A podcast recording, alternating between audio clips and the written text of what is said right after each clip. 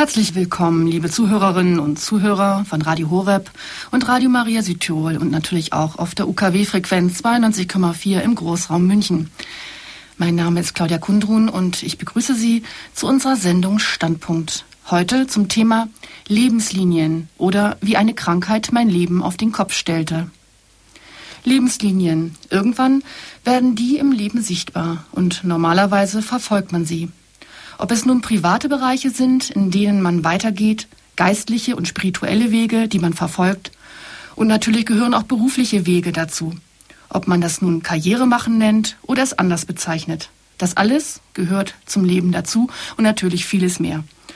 Oft machen wir uns einen Plan. In zwei bis drei Jahren, da könnte man dieses oder jenes machen. Oft klappt es auch. Doch manchmal kommt alles ganz anders. Einer wird arbeitslos, in der Ehe kriselt es, Veränderungen stehen an. Es wird Zeit, sich auf Wesentliches zu besinnen. So ist es auch, wenn das Leben sich durch eine Krankheit vollkommen auf den Kopf stellt, dass man alles, was man bis dahin gemacht hat, nicht mehr oder nur noch bedingt machen kann. Vieles, was einem bislang wichtig ist, sozusagen einfrieren muss.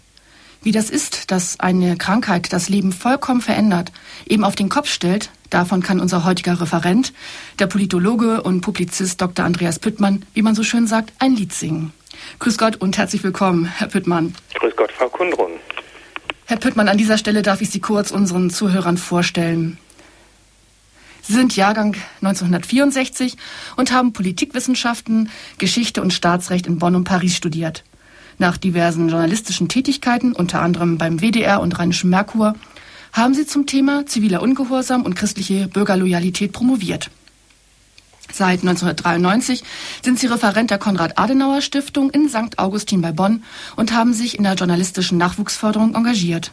Sie wirkten in der Arbeitsgruppe Polit Politik Soziales Caritas, der Kommission Kirche 2000 der Deutschen Bischofskonferenz mit und waren ehrenamtlicher Redakteur des Bundesorgans der Jungen Union Die Entscheidung.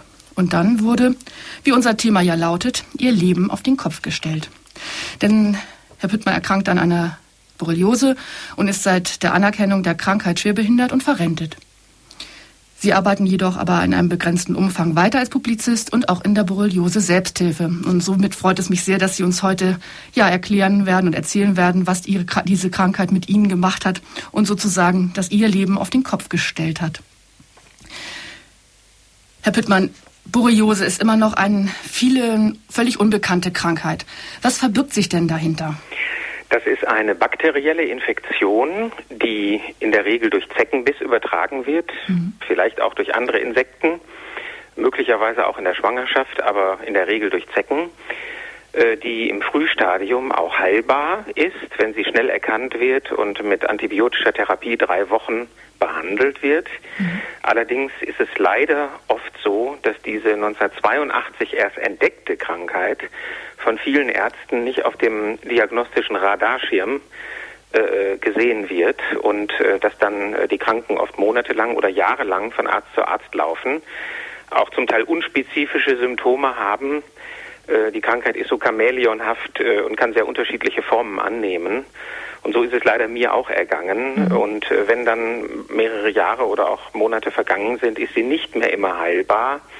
Man durchschaut noch nicht ganz die Mechanismen, worauf die Beschwerden dann weiterhin beruhen, ob das dann die Erreger sind, die man antibiotisch nicht mehr erreichen kann, äh, ähm, äh, oder ob das Autoimmunprozesse sind, die angestoßen werden oder einfach nur Schäden am Nervensystem oder am Immunsystem.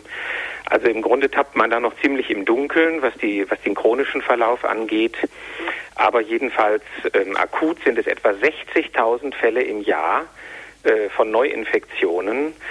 Und ähm, so allmählich kommt auch äh, die öffentliche Meinung und auch die äh, medizinische Meinung äh, doch dahinter, dass es sich um ein gravierenderes Problem handelt, auch rein quantitativ. Und vielleicht noch ein Satz, ähm, alle kennen ja diese Zeckenkarten und meinen dann nur die schraffierten Gebiete seien gefährlich. Mhm.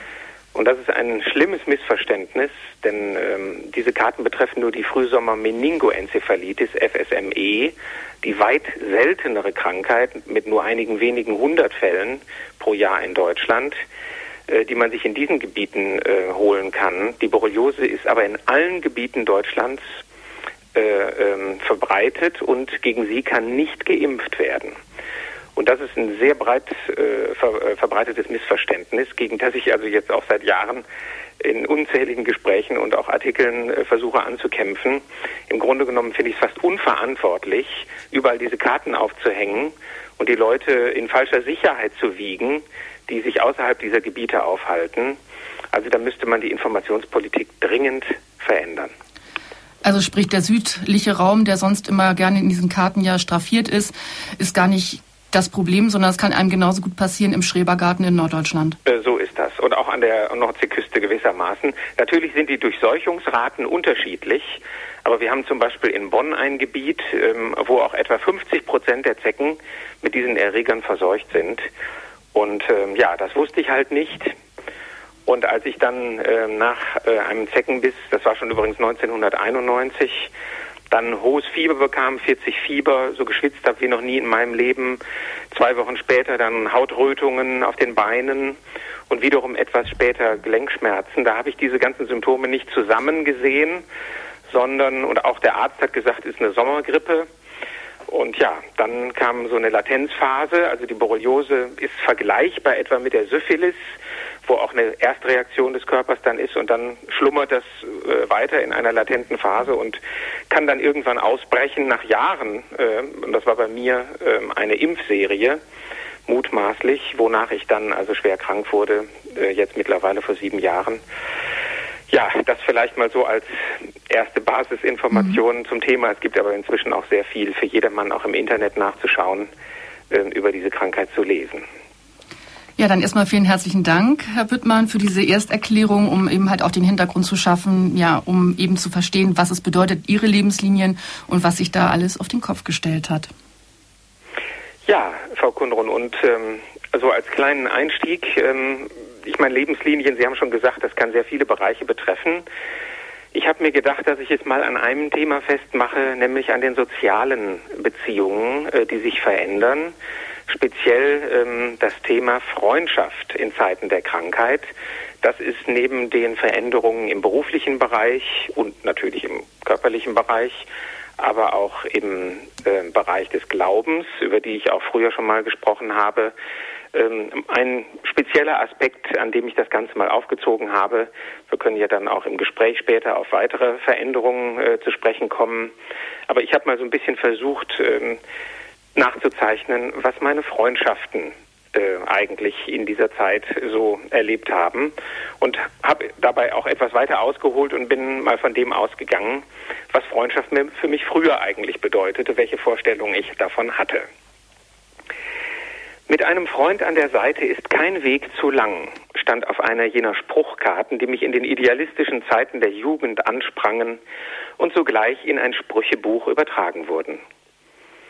Er stimmt immer noch. Nur manchem Freund an der Seite wird der Weg zu lang, könnte ich diese Weisheit nach sechs Jahren chronischer Borreliose abwandeln.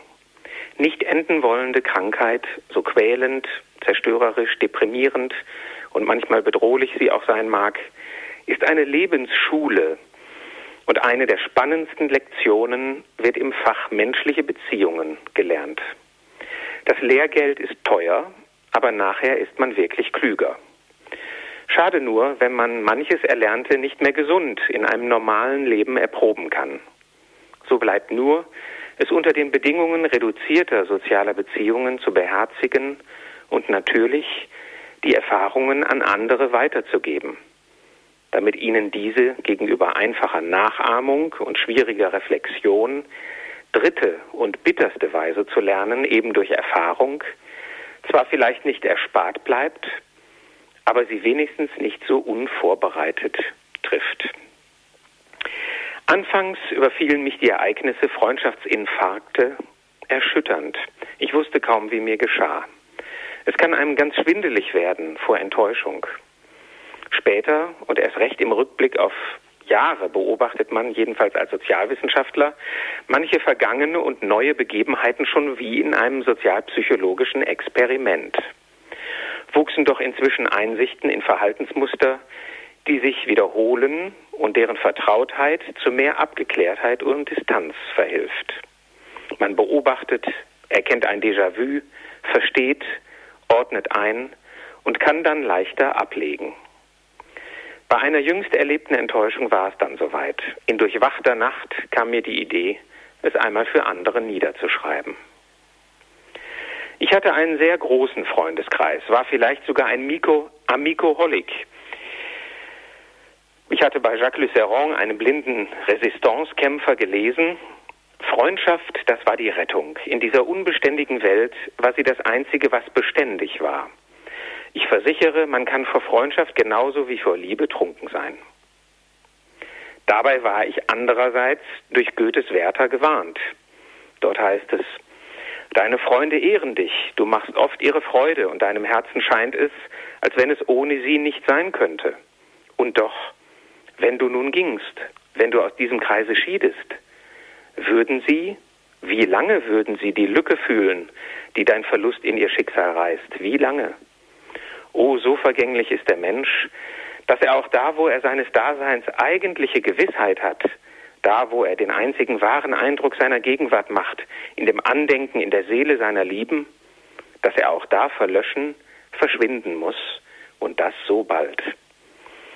Fließend rezitierte ich das unter Tränen gelesene in einer mündlichen Deutschabiturprüfung zur Verblüffung des Prüfungsausschusses.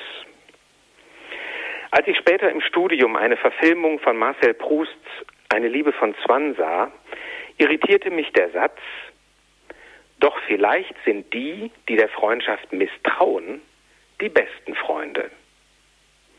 Auch diese Warnung hätte meinen Idealismus zügeln können. Doch an den konkreten Einzelfall von Freundschaft ging ich nach einmal gefasstem Vertrauen immer wieder naiv begeistert heran gleichsam mit einem unausgesprochenen, bis dass der Tod uns scheidet. Einmal entstandene Sympathie und Zuneigung, durch viele Vertraulichkeiten, oft auch Zärtlichkeit in Wort oder Geste, beglaubigte Freundschaft, konnte ich nur endlos denken. Emotional genährt von Anhänglichkeit, rational von einer Norm, die mir von meiner Mutter vorgelebt wurde. Sie hatte ihre alten Lehrerinnen aus Weltkriegszeiten noch bis in die Sterbestunde treu besucht und auch andere Freundschaften über hunderte Kilometer und Ländergrenzen hinweg vorbildlich gelebt. Gleichsam dem Gebet Jesu entsprechend, ich ließ keinen von denen, die du mir gabst, verloren gehen. Gar keine so abwegige Assoziation. Kann man als gläubiger Mensch Freunde nicht auch als Geschenk von oben betrachten? Erwächst nicht schon daraus eine besondere Verantwortung im Sinne von Saint-Exupérys kleinem Prinzen? Du bist verantwortlich für das, was du dir vertraut gemacht hast. Mein den Bedingungen von Zeit und Raum trotzendes Freundschaftsideal ließ auch bei bloß vorübergehenden Trennungen leicht Wehmut und Schmerz aufkommen. Bei einer meiner ersten Reisen nach Frankreich lernte ich, Partir, c'est mourir un peu. Jeder Abschied ist ein Stück Sterben. Das lag meinem Empfinden viel näher als der versöhnlich trostreiche Vers aus Hermann Hesses Stufen. Wohl an den Herz, nimm Abschied und gesunde. Der Ausklang der Schulzeit weckte bei mir im Gegensatz zu den meisten Mitschülern eher Melancholie, obwohl sich doch gleichsam die Pforten des Lebens jetzt weit vor mir öffneten und mehr Freiheit, neue geistige Horizonte und interessante Begegnungen verhießen. Die Verlagerung des Lebensschwerpunktes in die Studienstadt Bonn erfolgte dank der überschaubaren Distanz und der Semesterferien in einem sanften Übergang. Die Freunde in Orchester und Gemeinde, aber auch unter Mitschülern und Lehrern blieben vorerst erhalten und wuchsen sich nur allmählich biografisch aus.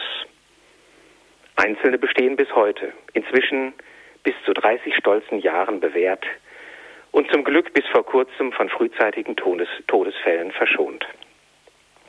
Auch der Abschied drei Jahre später zum Auslandsstudium nach Paris schien ein sanfter. Neun Monate würden sich ja wohl überbrücken lassen, zumal die Seine-Metropole ein attraktives und nicht allzu entferntes Reiseziel für Besucher war. Und dennoch, für manche Beziehung, die sich Freundschaft nannte, geriet schon diese kurze Betriebsunterbrechung zur Pleite. Das nahtlose Anknüpfen nach der Rückkehr gelang nicht durchweg.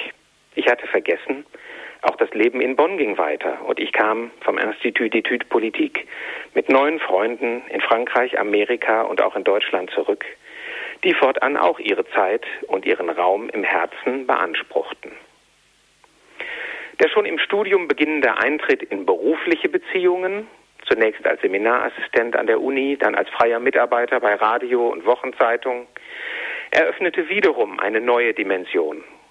Menschliche Annäherungen geschahen nun nicht mehr nur aus Geistes- und Seelenverwandtschaft in vollständiger Freiheit und unberührt von Zweck und Kalkül. Sie wurden auch gelenkt durch den Umstand der Arbeit an gleichen Aufgaben, die notwendigerweise gemeinsam verbrachte Zeit. Blind für die Fallstricke von Kollegenfreundschaften, insbesondere für das mir zum Glück gänzlich fremde Gefühl von Neid und Konkurrenz, tappte ich in die ersten Nachstellungen. Ich erlebte Freundschaften nun unter den Bedingungen der Konkurrenz um Prestige, Position und Protektion. Meine zum Teil erschütternden Erlebnisse waren kaum als Ausnahmen zu begreifen. Wenn wir überrascht sind, stehen wir vor der Wirklichkeit, meinte Paul Valéry lakonisch. Ich war also in der Wirklichkeit angekommen. Hätte ich doch Charles de Gaulles Ausspruch Frankreich hat keine Freunde, es hat Interessen, der meinen Glauben an die deutsch-französische Freundschaft zum ersten Mal erschütterte, nicht bloß für eine Devise der internationalen Politik gehalten. Nach der Promotion trat ich dann voll ins Erwerbsleben ein und wurde als Referent für Begabtenförderung bei der Konrad-Adenauer-Stiftung von einer Fülle von menschlichen Begegnungen geradezu überflutet. Bis zu 140 Stipendiaten im eigenen Referat, 200 jährlich in meinen zwei Monate füllenden acht Seminaren, Dutzende von externen Referenten und dazu die internen Kollegen, auch aus anderen Arbeitsbereichen. Gemäß unseren Auswahlkriterien musste es sich bei den von mir zu betreuenden um überdurchschnittlich begabte, vielseitig interessierte, ehrenamtlich engagierte und charakterlich integre Studenten ähnlicher politischer Orientierung und idealiter auch christlicher Geisteshaltung handeln. Bei aller gebotenen professionellen Distanz konnte da die Entstehung von Freundschaften mit manchmal nur geringfügig Jüngeren nicht ausbleiben. Zumal wenn man teilweise wochenlange Seminarreisen fast rund um die Uhr zusammen verbrachte, sich immer wieder zu vertraulichen Gesprächen am Hochschulort traf, Assistenten heranzog und mit Absolventen in Kontakt blieb. Mein Bekannten- und Freundeskreis erweiterte sich bis zum Bersten des Zeitrahmens, zumal mir die Treue zu den angestammten Vertrauten wichtig blieb. Eines meiner Seminare behandelte das Thema Filia Amicitia Freundschaft. Genius Loci war die Benediktinerabtei Maria Lach. Dort betete man ja schließlich auch zu einem Herrn, der sagte, ich nenne euch nicht mehr Sklaven, denn der Sklave weiß nicht, was sein Herr tut. Euch aber habe ich Freunde genannt. Und größere Liebe hat niemand als die, dass er sein Leben hingibt für seine Freunde. Die Referate des Seminars behandelten Freundschaft in der Ideenwelt der Antike und als vernachlässigte soziologische Kategorie, Adenauers Freundschaften und die Frage Feind, Todfeind, Parteifreund. Gibt es Freundschaft in der Politik? Sowie Freundschaft aus der Freiheit des Klosters. Die Zahl der Anmeldungen übertraf die der Plätze um ein Vielfaches. Es wurde eines meiner schönsten, intensivsten Seminare. Zwei glückliche Tage in einem glücklichen Berufsleben, nicht ahnend, dass ich schon bald in ein Praktikum zu einem vernachlässigten Aspekt des Seminarthemas geschickt werden sollte. Freundschaft in Zeiten der Krankheit. 2001 wurde ich von einer Zecke gestochen. Als etwa zwei Wochen später Fieber und heftige grippeähnliche Symptome auftraten, brachte weder ich noch mein Arzt dies damit in Zusammenhang. Erst nach einer siebenmonatigen Odyssee durch unser als hochleistungsfähig gepriesenes Gesundheitswesen erhielt ich die Diagnose Borreliose im Stadium 3 mit Schwäche der zellulären Immunabwehr, rezidivierenden Herpesinfektionen und chronischer Pankreatitis. Ich fühlte mich todkrank, gepeinigt von Schmerzen, Missempfindungen, Taubheitsgefühlen, Schwäche, Erschöpfung, Zuckungen, Atemaussetzern, Sehstörungen, Schwindel, Herzrhythmusstörungen, Verdauungsproblemen, Harndrangattacken, Schlaflosigkeit, depressiven Stimmungen, Aufmerksamkeitsstörungen und Angstzuständen. Da ich zunächst nur geringfügig abnahm und keine dauerhaften Lähmungen oder Hautveränderungen aufwies, sah man mir äußerlich kaum etwas an. Ich hatte mich über Monate hin nach Fehlzeiten immer wieder ins Büro geschleppt, obwohl mir bisher ungekannte Fehler unterliefen und ich vor Erschöpfung erstmals Seminarleitungen an Kollegen abtreten musste. Meine Verhaltensauffälligkeiten und Klagen über das unsichtbare Leiden wurden bis zur richtigen Diagnose im November 2001 meist als psychisch oder psychosomatisch interpretiert. Nachdem eine antibiotische Infusionstherapie nur kurzfristige Besserung gebracht hatte, kehrten die Missverständnisse schon bald zurück. Stell dich nicht so an, Sie sind ja behandelt worden, Borreliose ist doch heilbar, du simulierst wohl, ist da nicht doch etwas Hypochondrie dabei? Sie sehen aber gut aus, lauteten die mehr oder weniger gut gemeinten Ratschläge von Verwandten, Kollegen, Ärzten und Freunden, während ich mich weiter wie in einem Albtraum fühlte. Nur meine bis dahin stets bewunderte Leistungsfähigkeit und Einsatzbereitschaft bewahrte mich vor schlimmeren Unterstellungen. Der erste Freund, der sich zurückzog, war ausgerechnet ein gut katholischer Kollege, der im Hause für Religion und Wertorientierung zuständig war. Ich hatte ihm unzählige Male, auch im größten Stress, mit Ratschlägen, Manuskripten, Kontaktvermittlungen, Fürsprachen oder auch ganz privatem Erfahrungsaustausch geholfen.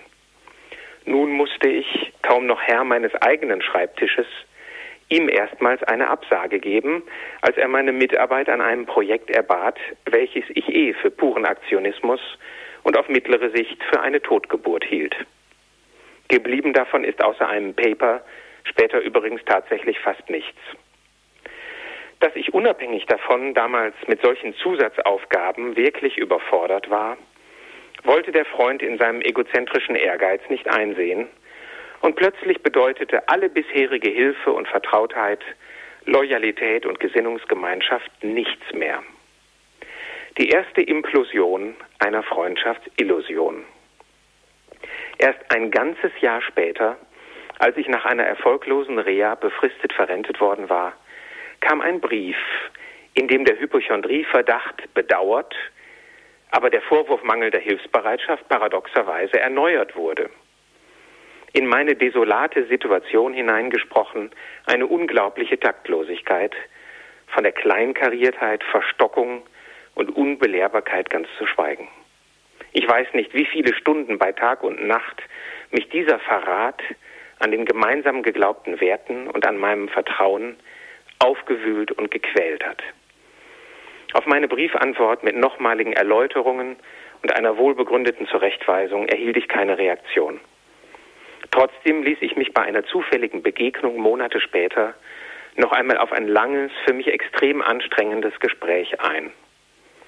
Obwohl ich sachlich mit meiner Sicht der Dinge kaum noch auf Widerspruch stieß, betonte er, Gefühle von Reue oder Zerknirschung kämen bei ihm nicht auf.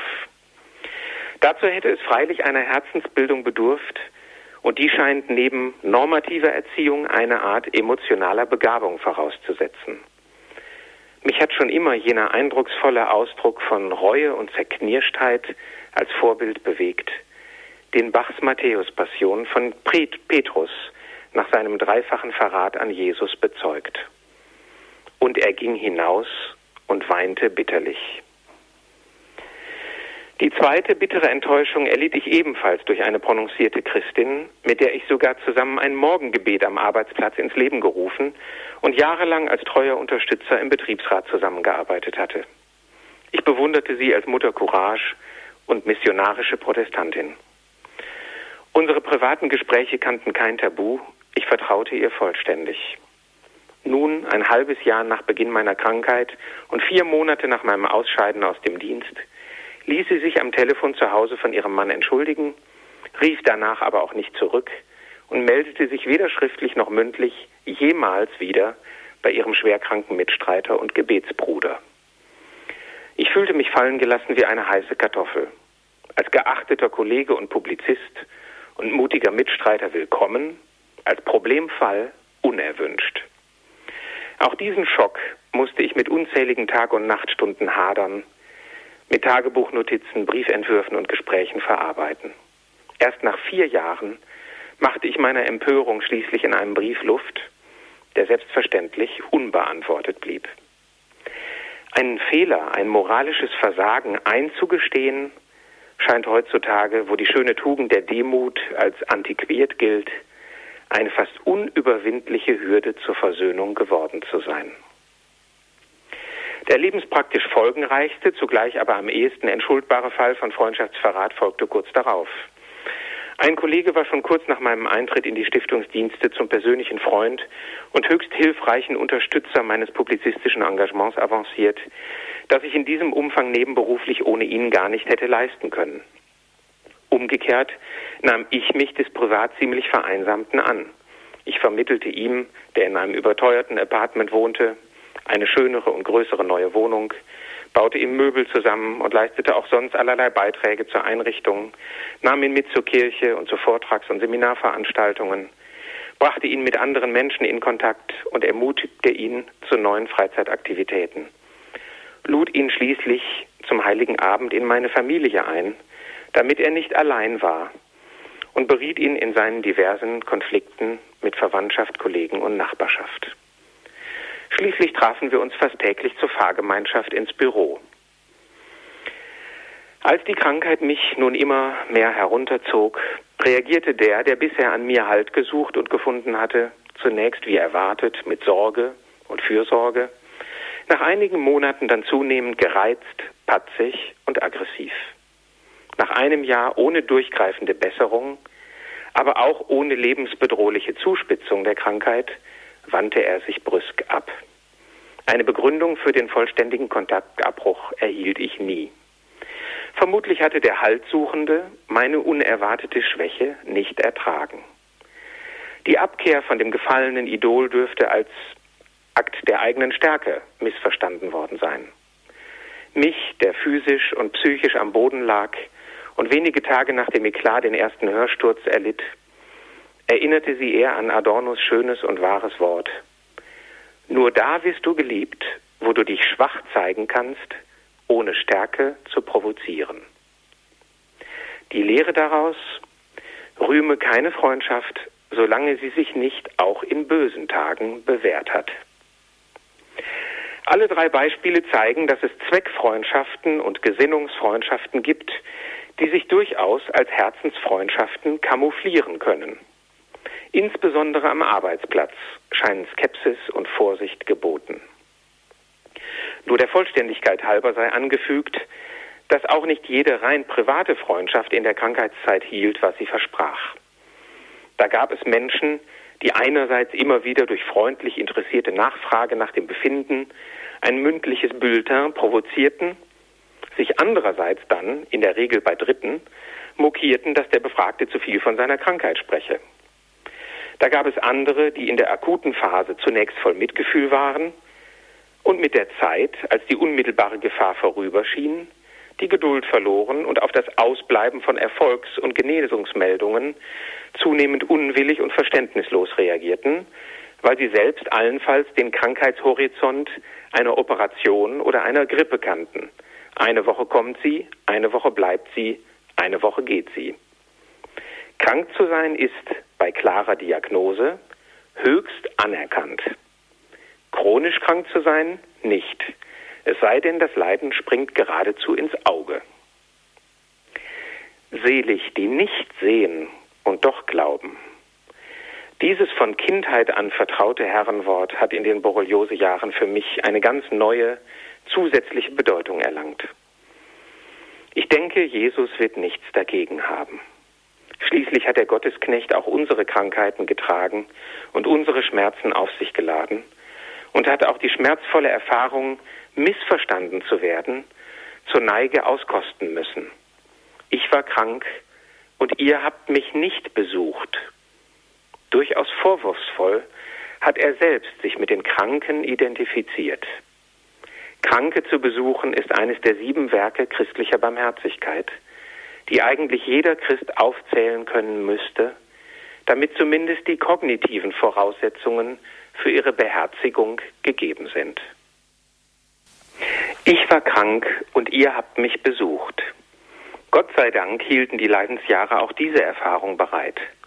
Es gab bei aller Enttäuschung und Ernüchterung eben doch auch die erwartete Treue und die positiven Überraschungen.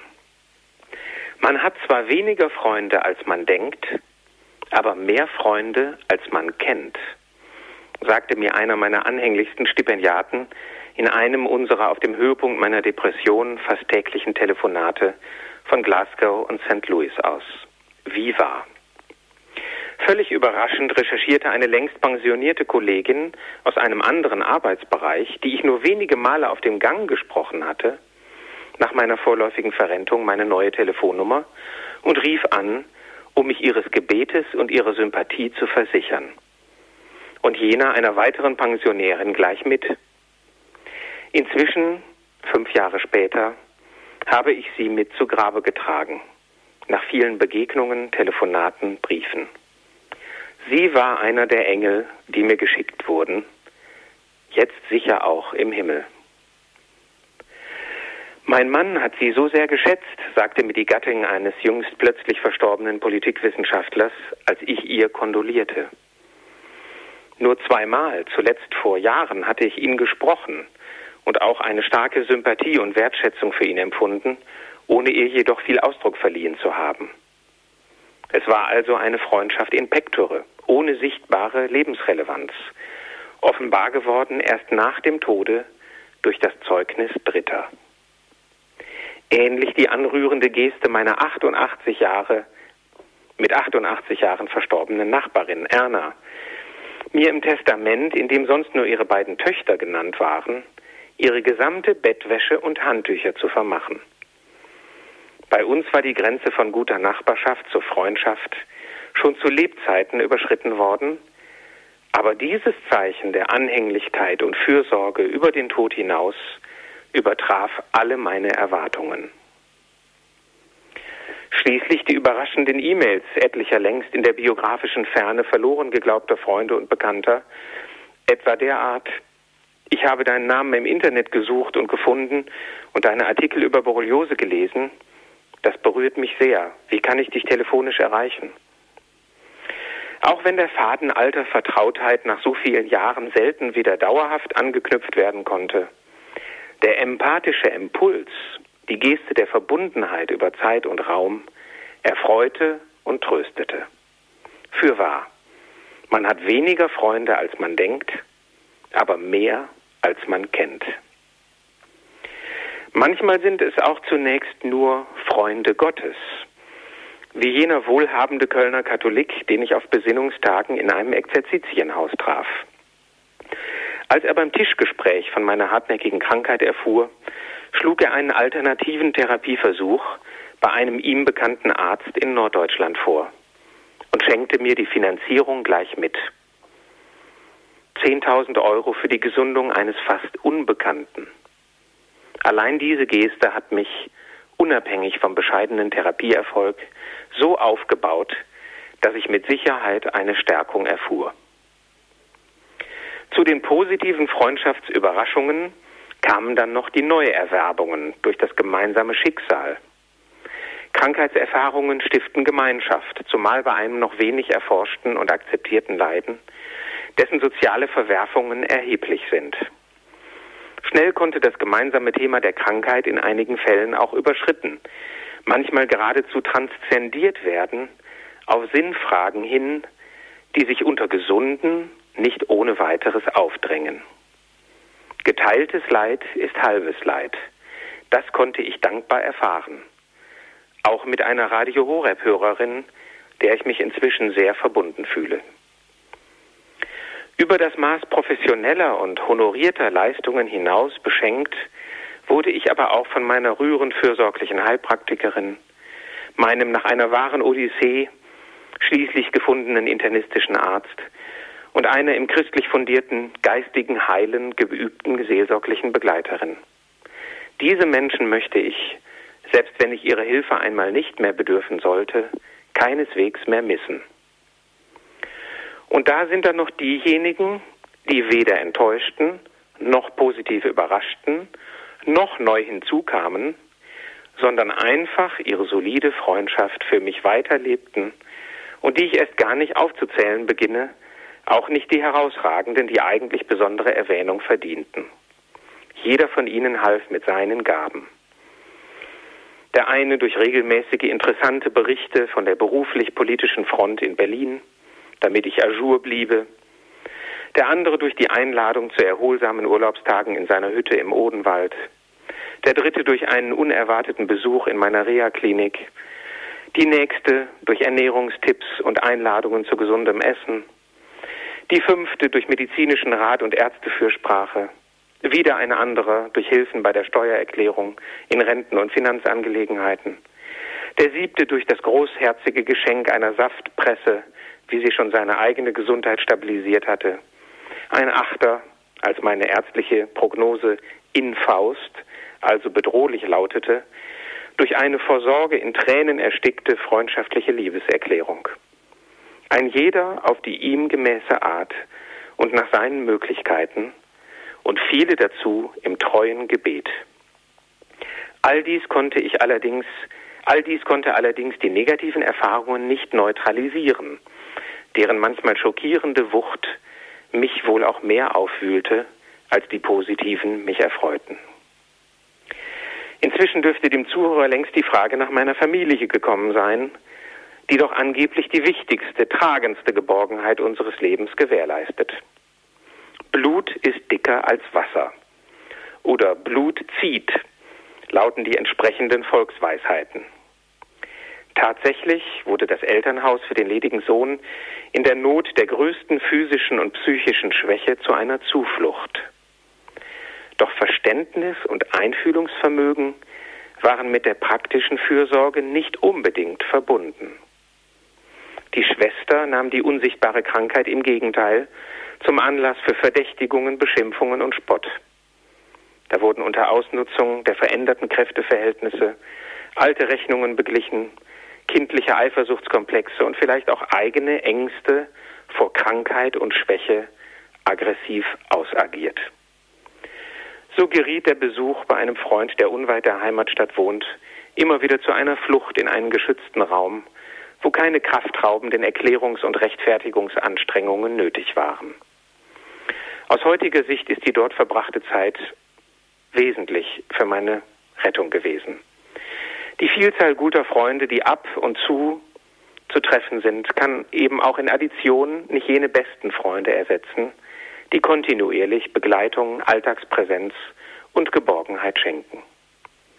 Und dann gibt es da noch die Liebe Gottes, von der allein unzählige Menschen gelebt und überlebt haben wie in der Einöde eremitischer Existenz, so auch in den Höllen auf Erden, Kerkern und Lagern, die Menschen Menschen bereiten können.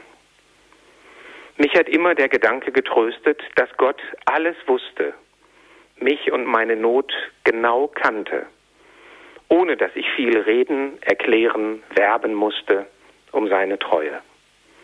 Christusfreundschaften haben schon die Welt bewegt sie jedenfalls wohnlicher gemacht. Diese Freundschaft ist tröstend, antreibend, schützend, sinnerfüllend, ansteckend. Und sie kann ewig dauern. Und wenn dich alle verlassen, ich nicht, versprach Petrus. Später krähte der Hahn. Dieses Versprechen ganz sicher zu halten, darauf können wir uns vielleicht nur bei Gott selbst verlassen. Sie haben eingeschaltet bei der Sendung Standpunkt zum Thema Lebenslinien oder wie eine Krankheit mein Leben auf den Kopf stellte. Unser Gesprächsgast ist der Politologe und Publizist Dr. Andreas Püttmann. Herr Püttmann, Sie haben uns jetzt eben gerade sehr deutlich gemacht, was es eigentlich bedeutet, Freundschaft zu haben, gerade in einer Zeit, die eben ja bedingt durch die Krankheit sich verändert, wo man einfach auf Hilfe angewiesen ist, aber eben vielleicht noch mehr als normale direkte Hilfe auf Unterstützung äh, mentaler Art. Ähm, Sie haben von Enttäuschung gesprochen, aber letztendlich ja auch von Vertrauen. Ist das ein ganz wichtiger Punkt in diesem Moment? Ja, also ähm, wenn man nicht beides gehabt hätte, dann wäre es ja ganz trostlos geworden. Mhm. Also ähm, man ist ein bisschen misstrauischer vielleicht geworden aufgrund dieser Freundschaftsinfarkte, die ich auch erlebt habe. Aber ähm, man kann ja gar nicht anders, als doch immer wieder zu vertrauen. Und ähm, ja, es ist naturgemäß vielleicht beim Menschen so, dass er das, was ihm fehlt oder das, was ihn enttäuscht, etwas stärker empfindet als das, ähm, was ihm positiv widerfährt. Ähm, es wird ja auch in den Medien immer mehr über Negatives als über Positives berichtet. Mhm. Aber ähm, ich habe mich zumindest bemüht, den Blickpunkt auch auf diese positiven Dinge zu richten. Und es berichten ja viele Kranke eigentlich auch, dass sie durch ihre Krankheit auch bereichernde Erfahrungen gemacht haben ähm, so dass sie sagen, ich möchte, also insbesondere wenn eine Krankheit wieder vergeht, äh, ich möchte diese Krankheitserfahrung gar nicht missen. Also wenn ich die freie Wahl hätte, würde ich natürlich trotzdem sagen, ich hätte mir das lieber erspart. Aber andererseits ähm, habe ich mich jetzt doch auch mit diesen Erfahrungen so ausgesöhnt und ein Stück weit auch dann identifiziert, dass ich auch sage, es hat mein Leben in gewissem Sinn auch doch bereichert. Und ähm, es ist durchaus weiterhin möglich, dass man auch Vertrauen schenkt. Aber vielleicht ist man ein bisschen zurückhaltender und ein bisschen skeptischer geworden und das kann ja auch nicht schaden. Das heißt, Sie gucken einfach konkreter hin, was ist das für ein Mensch, der mir begegnet, inwieweit kann ich mich ihm öffnen und möchte ich mich ihm öffnen und ähm, ja, wie weit mag ich ihm überhaupt mein Vertrauen relativ schnell schenken? Weil Sie haben am Anfang ja gesagt, Sie haben sehr viele Freunde gehabt und letztendlich ähm, ja, waren auch sehr offen in der Hinsicht. Ja, und vielleicht auch ein bisschen naiv, aber ich meine, man ist ja sowieso als Jugendlicher ein bisschen idealistisch mhm. und leicht begeisterungsfähig. Und ähm, es hängt vielleicht nicht nur mit dieser ähm, Krankheitserfahrung zusammen, sondern auch natürlich mit dem Lebensalter, ähm, dass man etwas zurückhaltender wird. Aber diese Krankheit hat dann letztlich, wie man so schön sagt, die Spreu vom Weizen in ihrem Freundeskreis und Bekanntenkreis und auch in dem Kollegenkreis getrennt. Das kann man sagen, ja. Nun sind aber dann ja trotzdem soziale Beziehungen zerbrochen und ähm, Sie haben selbst gesagt, das hat Sie sehr belastet.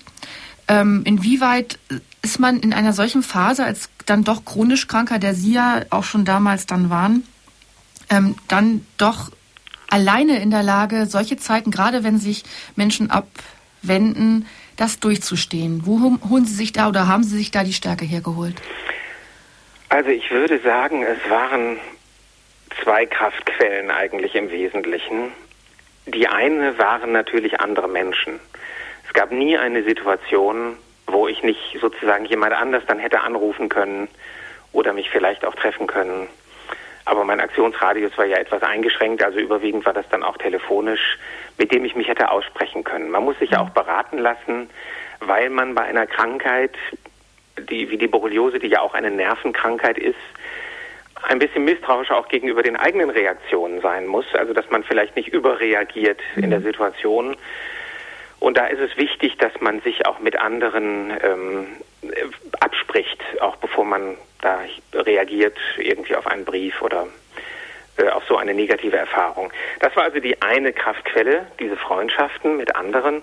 Und die andere war ganz wesentlich der Glaube. Also ich äh, habe eigentlich noch nie vorher in meinem Leben äh, so intensiv äh, mich eigentlich mit meinem Glauben beschäftigt bin, hat mich Gott noch nie so nahe gefühlt wie in dieser schlimmsten Zeit. Und äh, mir hat auch ein Freund äh, von Thomas von Kempen die Nachfolge Christi geschenkt. Mhm. Und die habe ich von vorne bis hinten durchgelesen und das hat mich zutiefst bewegt. Und solche geistliche Lektüre hätte ich vorher in meinem bewegten Berufsleben wahrscheinlich gar nicht äh, so haben können, äh, so zeitintensiv und auch ähm, emotional so intensiv. Ähm, also das hat mich doch sehr getröstet, dass ich wusste, man kann in keinen Abgrund fallen, der tiefer ist als in die Hände Gottes. Und äh, das wäre sozusagen die zweite wichtige Kraftquelle gewesen. Ja, ja, diese beiden Kraftquellen und alles, was mit dieser Krankheit und auch mit den sozialen Kontakten etc. zu tun haben, da werden wir sicherlich in dem weiteren Gespräch auch mit Ihnen, liebe Zuhörerinnen und Zuhörerinnen, ins Gespräch kommen können. In dieser Standpunktsendung Lebenslinien oder wie eine Krankheit mein Leben auf den Kopf stellte, mit unserem Gesprächsgast, der Politologe und Publizist Dr. Andreas Püttmann. Als erste Hörerin heute Abend hat uns erreicht Frau Maria aus Oberfranken. Grüß Gott, Frau Maria. Äh, grüß Gott, Frau Kurtun. Ähm, Herr Dr. Büttmann, erstens möchte ich mich mal bedanken für diesen ehrlichen und wunderbaren Vortrag mit allen Höhen und Tiefen. Und äh, ich wollte eigentlich nur sagen, dass Sie äh, mir aus der Seele sprechen. Ich habe seit 86 diese Lyme-Borreliose-Infektion, wurde sehr spät mit Infusionsantibiotika auch behandelt, aber ich leide seitdem chronisch unter diesen Rheuma mit Rheumaschüben und Gelenkentzündungen. Und meine Rinde haben sie abgelehnt und ich bin also, mir geht es wirklich miserabel und jetzt sollte ich nach diesem Widerspruch zu einer Psychiaterin gehen und also es ist alles so schlimm und trostlos und ich bin ganz allein. Mein Mann ist vor einem Jahr gestorben. Ich habe niemanden, der mir hilft und ich weiß mir gar keinen Rat. Eigentlich habe ich jetzt nur angerufen, weil ich von Ihnen wissen wollte, äh, was ich in dieser Borreliose Selbsthilfegruppe vielleicht Hilfe bekäme. Wäre es möglich? Ja, ähm, also ich habe, ich bin jetzt nicht in der organisierten ähm, mhm. Selbsthilfe tätig mhm. und bin eigentlich auch selbst nicht in Gruppen gegangen, sondern habe eigentlich mhm. mehr andere, die mir entweder durch einen Arzt oder durch Freunde wiederum vermittelt wurden, äh, persönlich im individuellen Kontakt angerufen und wir haben dann Erfahrungen ausgetauscht, was uns geholfen hat, was nicht geholfen hat. Wobei das auch schwer verallgemeinerbar ist, weil jeder hat ja etwas andere Symptome und was dem einen hilft, hilft dem anderen nicht unbedingt. Nicht? Also es ist sehr schwer zu sagen, ähm, was jetzt letzten Endes äh, ähm, einem wirklich gesundheitlich und körperlich helfen kann. Ähm, das wäre jetzt in Ihrem Fall auch jetzt nicht unbedingt äh, für alle Hörer jetzt interessant, aber ähm, mhm. Sie können sich gerne auch mal außerhalb der Sendung noch mal persönlich mit mir in Verbindung setzen. Das wollte ich, aber Sie hatten das gesagt, das geht nicht. Ach so, also gefragt, ja. wir können das über die Redaktion vermittelt. Äh, Sie können über den Hörerservice, ja, das werden wir vermitteln. Ja. Können, können, wir das, können wir das ruhig, äh, ruhig mal machen, denn ja. es würde jetzt wahrscheinlich äh, den Rahmen der Sendung sprengen, wenn wir jetzt äh, persönliche Krankheitsfälle äh, durchdekliniert. Nicht? Aber ich kann, was Sie gesagt haben, äh, da kann ich Ihnen jedenfalls versichern, Sie sind nicht allein. Ähm, es wird medizinisch sehr häufig in die Psychoecke geschoben, also genau das, was ja. man bei Ihnen jetzt versucht. Es ist ja leider so, dass wir in Deutschland einen extremen Missbrauch psychosomatischer Diagnosen haben. Alles, was man sich nicht erklären kann oder was irgendwie der herrschenden äh, schulmedizinischen Lehrmeinung widerspricht, äh, und sich ja. mit ihr nicht irgendwie auf den Nenner bringen lässt, wird dann für psychosomatisch erklärt.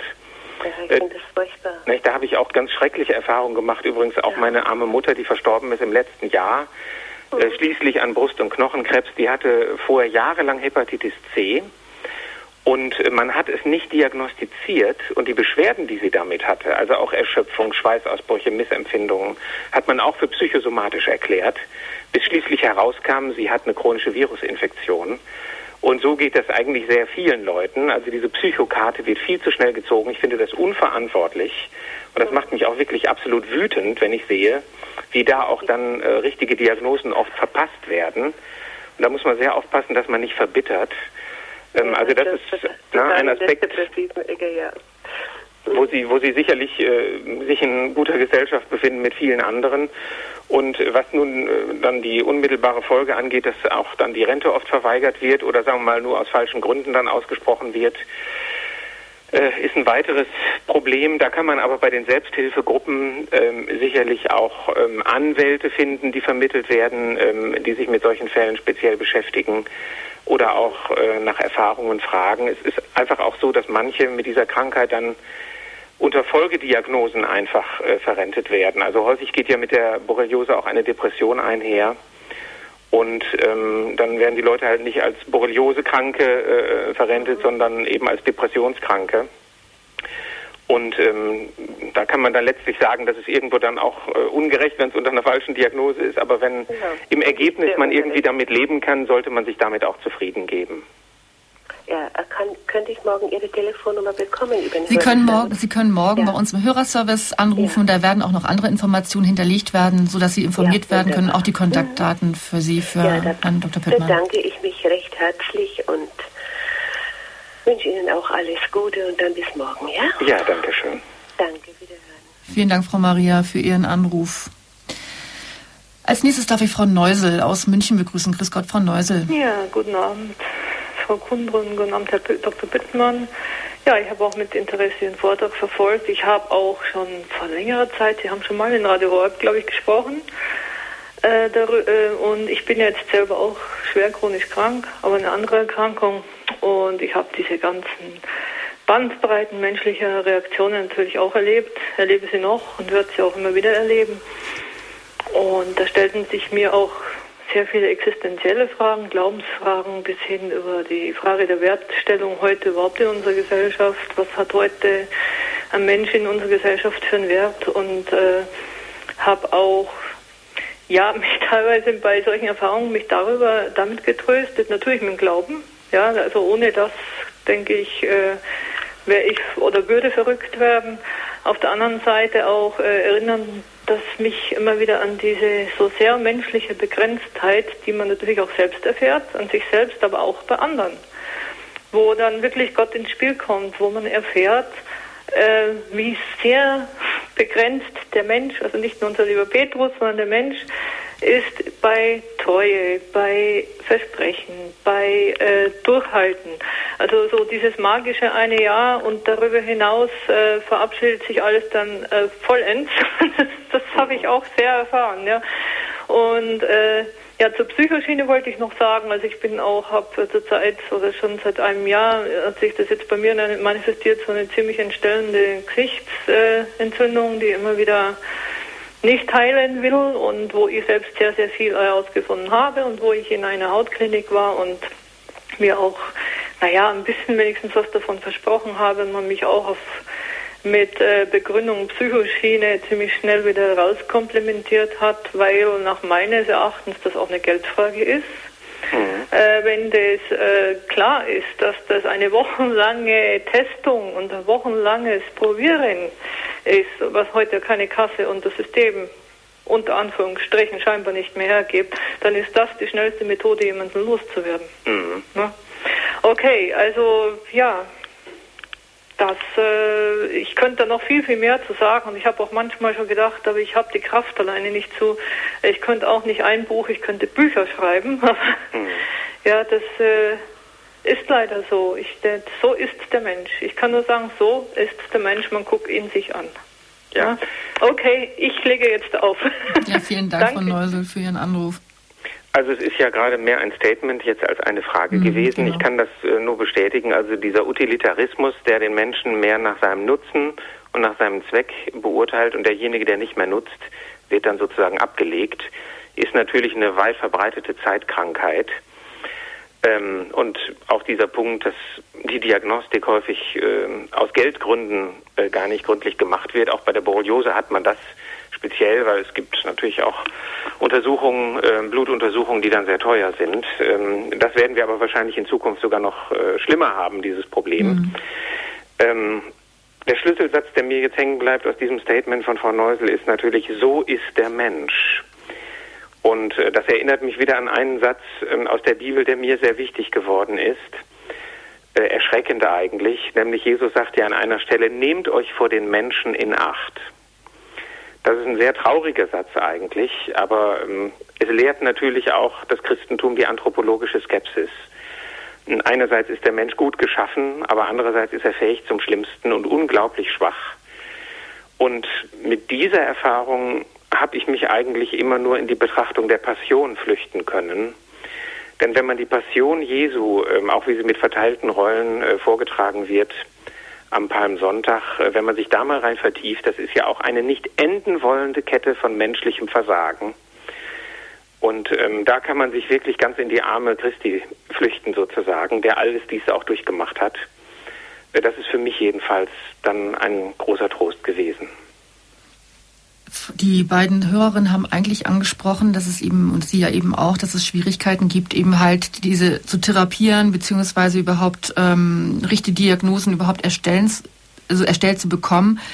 Ist es nicht eigentlich eine Milchmädchenrechnung von den Krankenkassen, wie Sie auch gerade sagen, es wird höchstens noch schlimmer werden? Denn die Folgeschäden, also das hat man ja nun von dem, was Sie auch als Symptome vorhin genannt haben, die Folgeschäden und deren Behandlung müssten doch letztendlich teurer sein, als einfach eine, gerade bei Borreliose, wo es so unbekannt ist, ähm, ja, zu probieren, herauszufinden, wenn da ein Verdacht besteht, ähm, dass es Borreliose ist und vielleicht doch in den Anfängen zu heilen. Äh, ja, das stimmt. Also für die beginnende Borreliose ist es natürlich eine richtige Investition auch etwas genauer hinzuschauen ähm, und vielleicht einen Test mal mehr zu machen. Ähm, denn wenn jemand anschließend 20, 30 Jahre chronisch krank bleibt, wird es mhm. natürlich viel teurer. Mhm. Ähm, ich bezog mich jetzt auch mehr auf die Fälle, wo sozusagen schon ähm, das chronische Stadium erreicht war zum Zeitpunkt der Diagnose. Mhm. Und dann ist es in der Tat so, ähm, dass man in manchen Fällen es noch heilen kann, aber häufig eben nicht. Oder sozusagen so eine Defektheilung äh, nur noch erreichen kann, wo also bestimmte Residualsymptome nachher bleiben. Ähm, und ich meine, da ist es dann natürlich schon billiger, ein Antidepressivum zu verschreiben, mhm. ähm, als aufwendige ähm, äh, Therapieverfahren dann nochmal in die Wege zu leiten. Ähm, da habe ich auch schreckliche Erlebnisse von anderen Menschen ähm, erfahren. Also ich habe äh, insgesamt sechs äh, Artikel zu dem Thema verfasst, auch im Internet. Ähm, und daraufhin haben sich relativ viele Leute auch mit mir in Verbindung gesetzt und haben mir ihre Erfahrungen geschildert. Und es ist in der Tat so, dass also Leute auch so viel ähm, Geld nachher ausgegeben haben äh, in ihrer Verzweiflung, äh, was dann wiederum auch ausgenutzt wird von manchen Pseudo-Heilern. Gerade im alternativen Bereich gibt es ja auch allerlei Versprechungen, die nachher nicht das Geld wert sind. Äh, so dass also Leute ihre ganze finanzielle Existenz verloren haben. Das ist in der Tat auch ein sehr schwerwiegendes Problem, neben dem seelischen Problem. Ja, äh, irgendwie bin ich da auch etwas ratlos, was man tun kann. Also ich habe versucht, dagegen anzuschreiben. Ähm, aber es ist doch immer ähm, schwierig. Also die Zahl der chronisch Borreliose-Kranken, sozusagen, die es wissentlich sind, ist jetzt nicht so groß, dass die eine Lobby sein könnten, um direkt auf die Politik einzuwirken. Äh, man kann nur hoffen, dass die Mediziner selbst irgendwann sozusagen erkennen, dass das doch ein gravierenderes Problem ist und dass dann auch aus der Ärzteschaft ähm, mehr Aufklärung erfolgt. Es gibt beispielsweise seit einigen Jahren die Borreliose-Gesellschaft, in der sich ähm, Ärzte hauptsächlich zusammengeschlossen haben, äh, die sich jetzt intensiv um das Thema kümmern und da können auch bestimmte Ärzte dann genannt werden, ähm, die Schwerpunktpraxen haben mhm. und diese Krankheit behandeln. Sie sprachen gerade darüber, dass Ärzte eben halt es Schwerpunktpraxen gibt, dass Ärzte da sind, die durchaus in der Lage sind, auch ja, Therapieform vielleicht anzuwenden und auch zu diagnostizieren.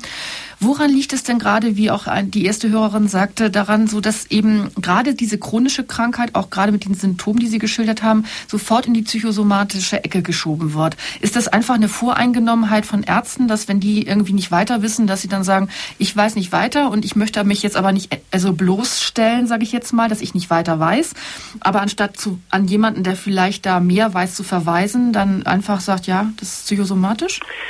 Ähm, ja, woran das liegt, ich glaube, ähm, bei uns dominiert ja die Apparatemedizin. Mhm. Und mit der Apparatemedizin äh, kann man ja bestimmte Dinge sichtbar machen, also in bildgebenden Verfahren. Allerdings äh, ja zum Teil auch Krankheiten, die man dann erst im Spätstadium erkennt. Mhm. Also wenn man einen Tumor erkennt mit bloßem Auge in bildgebenden Verfahren, dann ist, er, ist die Krankheit meistens schon länger im Körper. Äh, nur mal als ein Beispiel jetzt ja. äh, für die Krebserkrankung gesehen. Also das ist so ein bisschen eine Illusion, man könne alle sichtbar machen.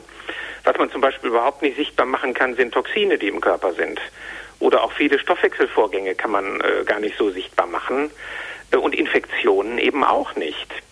Und deswegen ist es im Grunde eine Illusion zu meinen, also alles, was man nicht irgendwie sichtbar machen kann mit Apparaten, ähm, und, sozusagen, wenn keine Gewebeveränderungen auftreten oder keine Ausreißer im Routineblutbild erkennbar sind, dann sei der Mensch gesund. Das ist einfach eine Illusion, ähm, die sich bei uns so ein bisschen eingeschliffen hat ähm, in der Schulmedizin in, in hiesigen Landen. Ich habe neulich noch mit einer Kolumbianerin gesprochen, die sagte, bei uns sind die Ärzte alle viel schlechter ausgestattet mit Apparaten.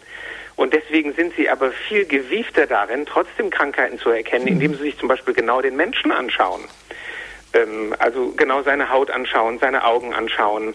Also vielmehr auch seine Wahrnehmungen als Patient, wo man ja auch Experte ist. Ne? Die Expertise des Patienten auch respektieren. Es hat natürlich was Verführerisches, wenn man alles sozusagen an Apparate abgeben kann, dass man dann nachher wesentliche Dinge, die unsichtbar sind, eben äh, nicht mehr ins Kalkül zieht. Das scheint mir so die Erklärung zu sein. Mhm. Ähm, vielleicht noch eins dazu. Ähm, bei der Borreliose gibt es dann auch einen Glaubenskrieg zwischen den Medizinern, selbst zwischen denen, die die Krankheit ernst nehmen. Es gibt einige, die sagen, man müsste Dauerantibiosen machen, also jahrelang, äh, ich kenne auch Patienten, die haben jahrelang Antibiotika genommen. Das hat nach meiner Erfahrung auch in den meisten Fällen nicht geholfen und hat viele Nebenwirkungen.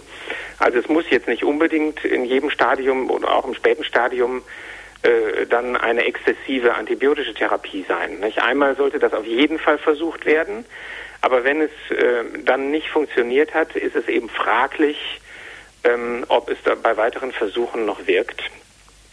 Und wenn man dann keine weitere Erklärung hat, ist es halt das Einfachste zu sagen, es ist psychisch, weil wie soll der Patient äh, den Gegenbeweis antreten? Mhm. Das kann sehr schnell behauptet werden, ohne dass der Arzt falsifiziert werden kann. Ich glaube, das ist der Grund, warum man so schnell dazu greift.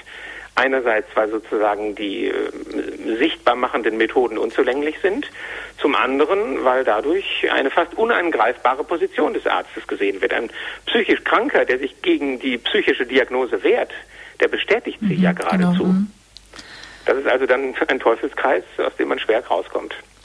Wird da der Patient eigentlich überhaupt ernst genommen als derjenige, der seinen Körper doch eigentlich besser kennen sollte, als das ein Arzt kennen kann? Ja, wie ich schon sagte, eben nicht. nicht? Also mhm. Also normalerweise ähm, treten zwei Experten einander gegenüber. Mhm. Der Patient, der genau weiß, wie sich sein Körper normalerweise anfühlt und bisher angefühlt hat und äh, was nun anders ist und vor allen Dingen, welche Wirkungen auch eintreten, ähm, wenn er was isst oder äh, wenn er sich bewegt oder was auch immer macht. Und der zweite Experte ist der Arzt, mhm. der sozusagen das theoretische Wissen hat. Und äh, beide müssen ihre äh, Kenntnisse zusammenbringen, damit eine vernünftige Diagnose rauskommt. Aber wie wollen Sie es auch machen bei einer Fließbandmedizin, wo kaum mhm. mehr als fünf Minuten Zeit ist für einen Patienten? damit sich die Praxis noch rentiert. Also man muss andererseits auch die Not der Ärzte sehen. Äh, man soll auch nicht jetzt in eine billige Ärzteschelte verfallen. Es ist einfach auch so, dass die Ärzte heutzutage auch mit bürokratischen Aufgaben derartig überfrachtet werden, mit Dokumentationspflichten, äh, mit Fortbildungspflichten, die ja auch wichtig sind, ähm, dass ja teilweise nur noch 50 Prozent der Zeit wirklich dafür übrig bleibt, sich mit dem Patienten zu beschäftigen. Ähm, das ist also auch für Ärzte eine schwierige Situation. Ich muss allerdings sagen, ich habe dann wirklich doch auch vorbildliche Mediziner kennengelernt. Das ist natürlich auch eine Frage des Ethos. Hm. Ganz sicher. Ja, es hat uns eine weitere Hörerin erreicht. Ich darf begrüßen Frau Prokaski aus Stuttgart. Ja, schönen guten Abend. Grüß Gott. Äh, hören Sie mich? Ja, ja. guten Abend. Ähm, ich habe eigentlich auch keine Frage, aber mich interessiert es einfach. Äh, ich habe das äh, heute Abend jetzt gehört von dem ähm, Herrn und äh, das ist natürlich äh, einmal was Freundschaften anbelangt, da habe ich auch meine Erfahrungen gemacht, als schon beginnend als junger Mensch. Und ich habe im Rückblick eigentlich immer wieder feststellen müssen, alles, was man äh, von äh, ja in jungen Jahren eigentlich erleben muss, verkraftet man eher als wie dem Alter zu. Äh, und dem Alter zu bin ich nun eben mal sehr stark sehbehindert mit fünf, äh, gerade noch mit fünf Prozent Sehkraft. Aber das macht mir, man kann mit diesen Dingen natürlich leben. Und ich habe ähm, immer wieder von den Krankheiten, die mich ja auch umgeben, ich gehe immer wieder ehrenamtlich ins, ähm, in ein Heim, um alte Menschen immer wieder ein bisschen äh, zu versuchen aufzubauen, mit ihnen zu laufen oder wie auch immer zu unterhalten soweit sie es können. Aber was die ganze Gesundheitssache eben anbelangt, ich habe natürlich auch so gewisse kleine Dinge, weil man mal, weil ich meinen Körper kenne und ich bin durch diese starke Augenkrankheit ähm, auch an eine Ärztin gekommen, ähm, einmal in, ähm, in, ja, im Raum Stuttgart, hier in, in Filderstadt. Und äh, von dort aus wurde mir dann eine Ärztin in Karlsruhe empfohlen. Und zwar weil sie Bioresonanz äh, macht. Und Bioresonanz, das äh, geht ja dann auch äh, über Computer. Das sind ähm, äh, mit so, da ist man dann angeschlossen und da können die eigentlich die ganzen Fehlhaltungen im Körper feststellen. Das ist für mich hochinteressant, aber was eben ähm, damit verbunden ist, ist immer die Geldausgabe. Mhm. Ich wollte nur einmal darauf hinweisen, denn ich weiß ja, dass vieles aus der Münchner Gegend, also aus Bayern kommt in dieser Richtung und ähm, dass man, ich, äh, genauso wie mit diesen äh, Blutbildern, da war ich auch schon mal in Freiburg über Computerbild und da bin ich nun auch im Stuttgarter Raum mal auf der Suche. Man kann äh, Blut, äh, also die Blutuntersuchung über Computer ist was ganz hervorragendes, weil man dann sieht, wie das Blut fließt und wo die, ähm, wo einfach diese, ja, jetzt fehlen mir wieder die Worte, äh, äh, wo, einfach, wo man dann sieht, äh, wo die Stockungen sind. Und äh, also wo eben einfach diese Fehlschaltungen sind im Körper, wo das Blut vielleicht nicht ganz so durchfließt. Und daraufhin können natürlich Heilpraktiker, wenn es eben wirklich sehr gute sind, äh, schon Schlüsse ziehen. Und das hat mir eigentlich bis jetzt auch immer wieder mitgeholfen, um ähm, ja alles ein bisschen in Ordnung zu halten im Körper und auch mit den Augen. Ich soll mich ja immer lasern lassen, das lehne ich strikt ab. Und ähm, weil das gibt ja Narben und wird das, die Sehkraft wird dadurch nicht besser, sondern wird mehr eingeengt. Also ich, man muss wirklich mit manchen Dingen eben wirklich leben lernen im Vertrauen zu dem, ja, zu seinem eigenen Gott, möchte man sagen. Ja, danke, Frau Prokaski. Also es gibt verschiedene Alternativmedizinmöglichkeiten in verschiedenen Krankheitsbildern, aber letztendlich muss man sich auch wirklich da selbst immer wieder informieren, eben vielleicht auch über Selbsthilfegruppen, die wir dann auch jetzt bei uns im Hörerservice hinterlegen werden, was da vielleicht für Möglichkeiten für die jeweiligen Krankheiten äh, bestehen. Borreliose ist sicherlich eine andere als ein Seeleiden. Ähm, als nächste Hörerin darf ich noch Frau Steidel aus Erlenbach am Main begrüßen. Grüß Gott, Frau Steidel. Äh, grüß Gott. Äh, ich möchte einen kleinen Beitrag leisten. Äh, eine gute Bekannte von mir hat chronische Borreliose und äh, die sagt, äh, sie äh, bekommt es dadurch in den, in den Griff, dass sie weitgehend fastet, also sie fastet vormittags bis Nachmittag und dann isst sie nur Sachen, die nichts Fettes und nichts Süßes enthalten. Und dadurch kann die ein praktisch normales Leben führen. Die hat also auch ganz schlimme Zeiten durchgemacht und ich, ich nehme an, dass sie davon selber draufgekommen ist. Ich weiß es nicht genau. Also sie ist, lebt sehr mit Gott verbunden äh, und äh, praktiziert es jetzt schon seit vielen Jahren und kommt da gut damit zurecht. Mhm. Das wollte ich nur äh, dazu äh, beitragen. Ja, danke, Frau Stalle, für Ihren Beitrag. Ja, bitte.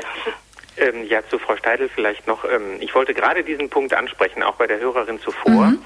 Ähm, also ich kann jetzt nicht Stellung nehmen zu einzelnen äh, Alternativtherapien, genau. aber generell mhm. wollte ich mal sagen, ich habe auch einiges davon probiert. Und ich glaube auch, ähm, auch wenn man sozusagen nicht speziell ein bestimmtes Symptom oder einen bestimmten Erreger äh, dann bekämpfen kann. Aber wichtig ist, dass man das Gesamtsystem stärkt und mhm. unterstützt mhm. im Sinne von einer komplementärmedizinischen äh, Behandlung. Und da können Naturheilverfahren ähm, doch eine wichtige Rolle spielen, um sozusagen den Gesamtorganismus, alles hängt ja mit allem zusammen. Nicht? Also unsere Medizin hat alles so aufgeteilt in bestimmte Organe, ähm, aber das leuchtet ja eigentlich ein, ähm, dass das nicht alles voneinander unabhängig ist. Und diese, diese Stärkung des Gesamtsystems, ich glaube, da kann auch die ähm, Naturheilkunde beispielsweise einige Beiträge leisten. Und natürlich die Ernährung. Mhm. Und ich habe auch damals meine Ernährung umstellen müssen. Also nach den exzessiven Antibiotikatherapien konnte ich kaum noch was essen. Ich hatte auch zehn Kilo abgenommen.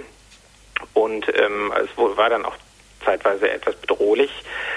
Ähm, inzwischen geht das wieder besser, aber ich habe auch die Erfahrung gemacht, also man muss doch eine gewisse Disziplinin, äh, Disziplinierung zumindest versuchen äh, bei der Ernährung und der Verzicht zum Beispiel auf äh, Zucker, ähm, auch auf den raffinierten Zucker oder auf allzu fettiges, ähm, das kann ich bestätigen, äh, hat mir auch geholfen.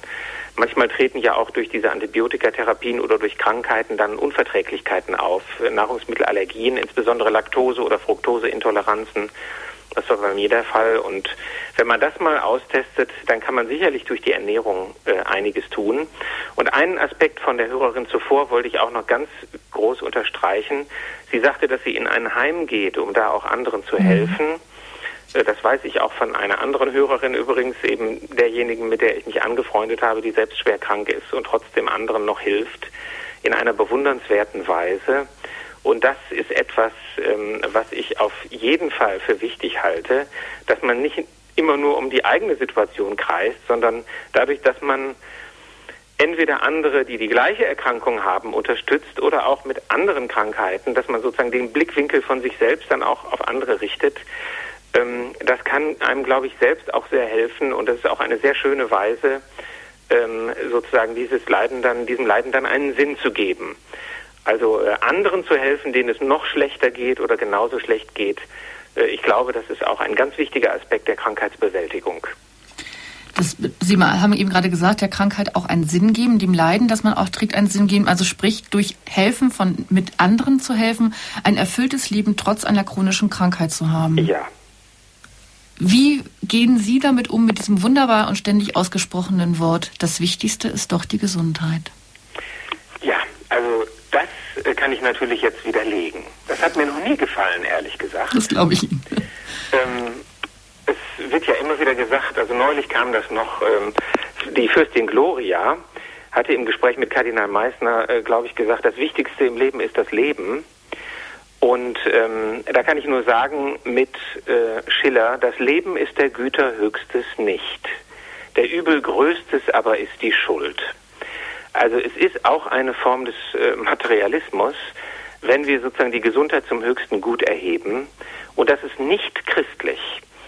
Ähm, und sag mal, da äh, kann ich inzwischen auch sagen, ähm, auch als meine Gesundheit wirklich in Trümmern äh, war, ähm, dass ich erfahren habe, es sind andere Dinge äh, doch, oder wie ich es auch am Sterbebett meiner Mutter erfahren habe, es sind andere Dinge doch auch wichtiger.